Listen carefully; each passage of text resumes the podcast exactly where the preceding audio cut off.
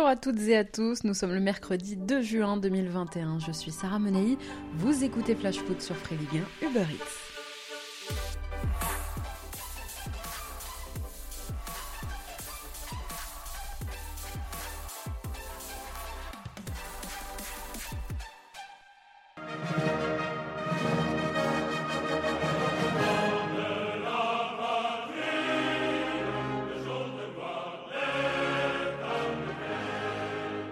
C'est ce soir que les Bleus entrent dans le vif du sujet. À J-10 du coup d'envoi de l'Euro, l'équipe de France peaufine sa préparation. Ce soir en amical, les Bleus affronteront le Pays de Galles, premier match de prépa à l'Euro. Les joueurs de Didier Deschamps arrivés à Nice hier ont rendez-vous ce soir à la Lions Riviera. Une destination que l'équipe de France avait déjà empruntée avant les deux dernières Coupes du Monde. Le Stade de France est actuellement en travaux en vue des JO 2024, mais les Bleus retrouveront quand même leur stade mardi prochain face à la Bulgarie. Côté compo, face aux Gallois de Ryan Giggs, Didier Deschamps pourrait partir sur un 4-4-2 aux allures d'équipe type. Parmi les titulaires attendus pendant l'Euro, seul N'Golo Kanté, qui a remporté la Ligue des Champions samedi avec Chelsea, devrait être ménagé ce soir pour laisser sa place à Corentin Tolisso. Pareil pour Olivier Giroud et Kurt Zuma, tandis que Thomas Lemar est lui toujours en phase de réathlétisation. Devant, c'est le trio que tout le monde attend. Ce soir, 5 ans et demi après sa dernière sélection, Karim Benzema est attendu titulaire en pointe et pourrait être associé à Antoine Griezmann et à Kylian Mbappé. C'est évidemment l'un des grands enjeux de cette soirée pour Didier Deschamps, intégrer Benzema au circuit de jeu des Bleus dans un rôle différent de celui d'Olivier Giroud et ce, sans déséquilibrer le reste de l'équipe. France-Pays de Galles, coup d'envoi ce soir 21h.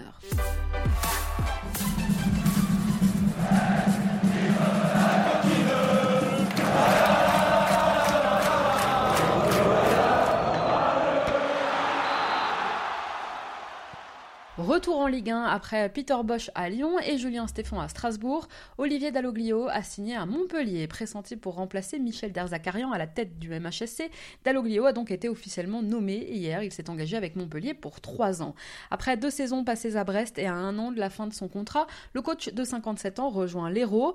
Une nouvelle fois, Montpellier place son destin entre les mains d'un gardois, puisqu'il est originaire d'Alès, Olivier Dalloglio, et il est passé, comme Michel Mézy et René Girard avant lui, par le Nîmes Olympique lorsqu'il était joueur comme entraîneur de la réserve. Montpellier, euh, Montpellier Héros, c'est quand même un, club qui a, qui a un passé qui a, et qui a aussi euh, un avenir. Donc il y, a, vraiment un projet très, très intéressant. Et euh, bah, je remercie déjà le, président qui a bien voulu me faire confiance. Pour moi, c'est une grande fierté de venir, de venir à Montpellier. comme on propose ce projet-là, Il y a beaucoup de responsabilités, je sais, mais euh, ça, me fait un grand, grand plaisir. disons que la philosophie de, jeu que j'ai depuis, euh, depuis pas mal de temps, c'est plutôt un, jeu offensif. Maintenant, euh, on sait très bien que dans le football, ce qui est important, c'est les résultats.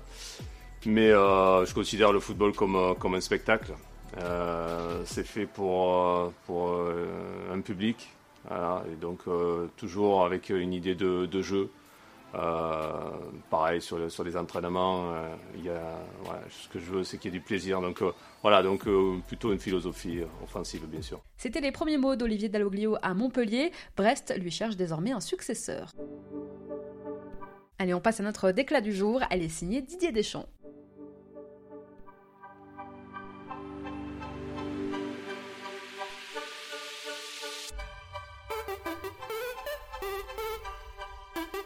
C'est mon cœur qui parle. vous avez un chef d'espoir qui fut notre retenue.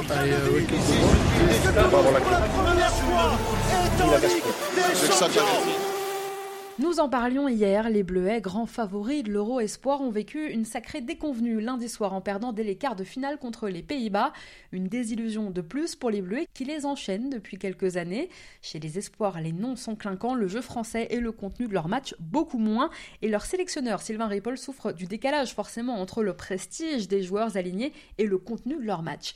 Hier, en conférence de presse avant la rencontre des A face au Pays de Galles, Didier Deschamps a eu un mot pour Sylvain Ripoll c'est une déception parce qu'il y avait le potentiel pour, euh, pour continuer, même si j'oublie pas aussi qu'il a eu quelques petits impondérables importants sur des joueurs qu'il voulait prendre et qu'il n'a pas pu pas prendre.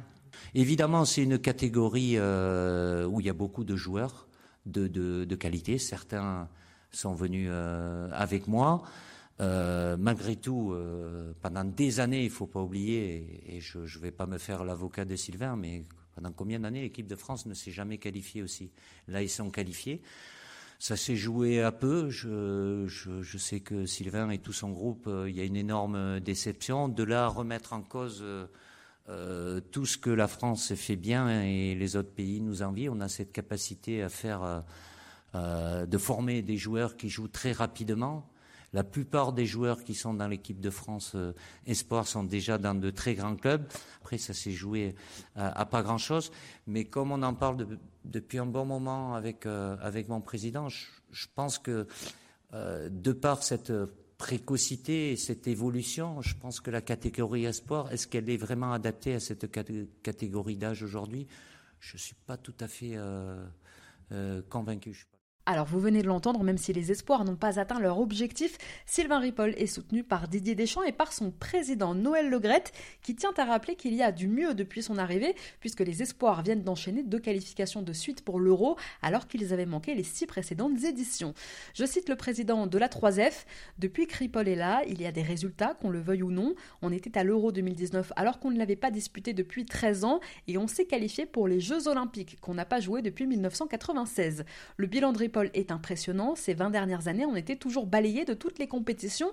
On ne se qualifiait même pas, rappelle Le Gret. Le travail de Ripoll n'est pas évident car l'équipe est toujours chamboulée. C'est un homme de qualité, mais l'estime humaine ne suffit pas. Sportivement, c'est du haut niveau.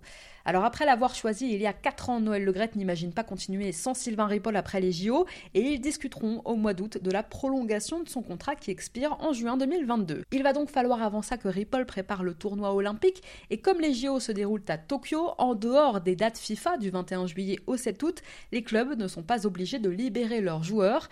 L'AS Monaco, par exemple, ne souhaiterait pas que ses espoirs Axel Dissasi, Benoît Badiachil, Aurélien Chouameni et Youssouf Fofana ne participent au jeu après une saison éprouvante et avant d'entamer avec l'ASM le troisième tour préliminaire de la Ligue des Champions au mois d'août.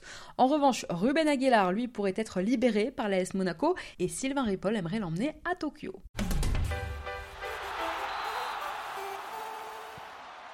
Retour en Ligue 1, où en est-on du projet de reprise des Girondins de Bordeaux?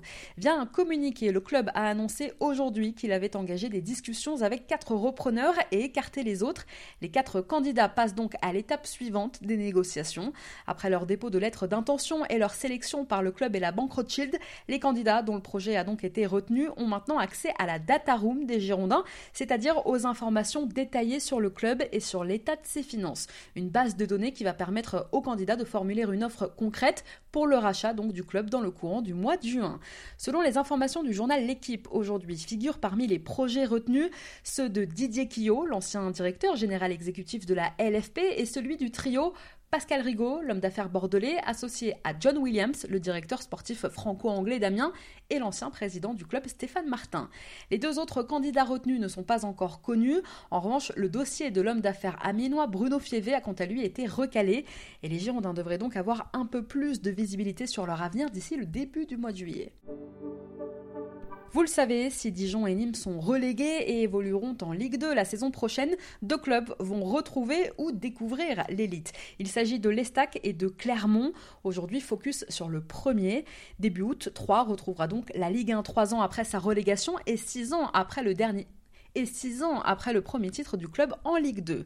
Les Stacks, rachetés il y a tout juste un an par le groupe Emirati propriétaire de Manchester City, le City Football Group, un groupe dont l'ambition est de s'étendre partout dans le monde et de faire du foot une arme commerciale. Le City Football Group possède une véritable galaxie de clubs partout autour du globe, aux États-Unis, en Australie, à Yokohama au Japon, à Mumbai en Inde, à Montevideo, la capitale de l'Uruguay, dans le Sichuan en Chine et donc à Troyes. Le groupe détient un portefeuille de 10 clubs censés développer la marque.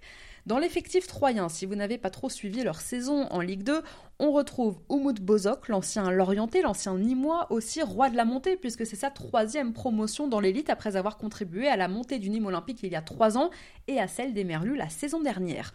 On retrouve d'autres visages connus de la Ligue 1 dans cette équipe, comme celui de Tristan Dingomé, l'ancien Rémois, ou celui de Johan Salmier, l'ancien Strasbourgeois, mais aussi bien sûr Thomas Ayas, 34 ans, l'ancien milieu nancéen, entre autres, qui avait déjà connu la Ligue 1 avec 3 il y a 5 5 ans. Il y aura aussi évidemment des joueurs qui n'ont jamais évolué en Ligue 1 et qui découvriront donc ça l'an prochain. Ce sera le cas par exemple du capitaine de cette équipe, Jimmy Giraudon, qui à 29 ans va découvrir l'élite pour la première fois de sa carrière. Pareil pour le gardien troyen Gauthier Gallon, 28 ans, formé au Nîmes Olympique et élu cette saison avec trois meilleurs gardiens de Ligue 2. On retrouvera aussi à l'Estac le jeune Rominigue Kwame, le milieu malien de 24 ans, prêté par le LOSC depuis un an et demi, et pour qui 3 vient tout juste de lever l'option d'achat qui s'élevait à 2 millions d'euros. Bref, la saison prochaine, vous allez donc retrouver ou découvrir plusieurs nouveaux profils. Mais le champion de Ligue 2 va aussi logiquement chercher à se renforcer pendant le mercato estival qui s'ouvrira officiellement dans une semaine. Dans l'optique de se maintenir, le club de l'Aube vise deux figures du Nîmes Olympique, notamment deux joueurs d'expérience, le défenseur et capitaine nîmois Anthony Briançon et le couteau suisse Renaud Ripard qui pourraient donc rester en Ligue 1 tous les deux, mais avec trois. Puisqu'on parle de Nîmes, justement, avec la descente du club en Ligue 2, plusieurs joueurs quittent le navire. C'est le cas de Lucas Boades qui rejoint Rodez en Ligue 2. Il restait à Boades un an de contrat dans le Gard. Il s'est engagé pour trois ans avec Rodez. Autre joueur du Nîmes Olympique, Clément Depré, pourrait limiter dans les prochains jours. Et puis en fin de contrat, au 30 juin, l'enfant du club, Sofiane Lacouche, va lui aussi quitter le Nîmes Olympique. Le joueur a annoncé la nouvelle hier sur ses réseaux sociaux. À 22 ans, Alacouche quitte son club formateur où il évoluait depuis 2006. Au total, le franco-marocain aura pris part à 122 rencontres, toutes compétitions confondues avec les Crocos, compilant un but et 8 passes D. Et puis anime au-delà de la vague de départ qui se profile, la situation s'enlise entre le président du club et l'association. Souvenez-vous, dans un souci d'économie, Rani Assaf veut tirer une croix sur le centre de formation nîmois, mais il fait face pour l'instant au blocage de l'association et à la désapprobation de la mairie et des groupes de supporters nîmois. Alors pour l'instant, les choses n'avancent pas et en pleine crise, le projet de nouveau stade pour le Nîmes olympique a été suspendu par Jean-Paul Fournier, le maire de la ville. Si le club, lui, pour le coup, s'est maintenu en passant par la case barrage, ça ne va pas empêcher quelques joueurs de prendre le large cet été. Et oui, quelques jours après son maintien en Ligue 1, Nantes a annoncé hier le départ d'Imran Louza à Watford, tout juste promu en Première Ligue. Formé chez les Canaries, Louza, grand artisan du maintien, rejoint donc l'Angleterre. À 22 ans et après 66 matchs, toutes compétitions confondues disputées avec Nantes, Louza quitte la France pour la première fois de sa carrière. Ça bouge aussi à Marseille. L'OM aurait engagé des discussions avec Arsenal dans l'espoir de faire signer Matteo Gendouzi. Tout juste de retour de près du Hertha Berlin, le jeune milieu français se dirige bien vers la sortie à un an de la fin de son contrat chez les Gunners. L'OM, qui s'est déjà mis d'accord avec le joueur, espère en profiter pour le récupérer à un tarif évidemment raisonnable. Marseille se renseigne aussi sur un autre Frenchie d'Arsenal, William Saliba, prêté par les Gunners à Nice au mois de janvier. Mais dans ce dossier, les choses risquent d'être plus compliquées puisque le gym aimerait le conserver et le joueur voudrait lui aussi rester et puis après de longues semaines de négociations, l'OM et Flamengo sont enfin tombés d'accord pour Gerson, le milieu de terrain brésilien. Il ne manque plus que la signature du joueur, qui est pour l'instant à Rio avec la sélection olympique brésilienne. Marseille aurait proposé au club de Flamengo 25 millions d'euros plus 5 millions de bonus et 20 à 25% d'intéressement sur une future revente du joueur. Mais en cas de mauvaise surprise dans ce dossier, on apprend aussi cette semaine que le club aurait quand même un plan B. À en croire les informations de la Provence, des contacts préliminaires auraient été établis aussi avec Francis Coquelin, tout juste vainqueur de l'Europa League avec Villarreal. Sous contrat avec le club espagnol jusqu'en juin 2024, l'ancien joueur d'Arsenal n'a pas été titulaire indiscutable aux yeux d'Unai Emery cette saison.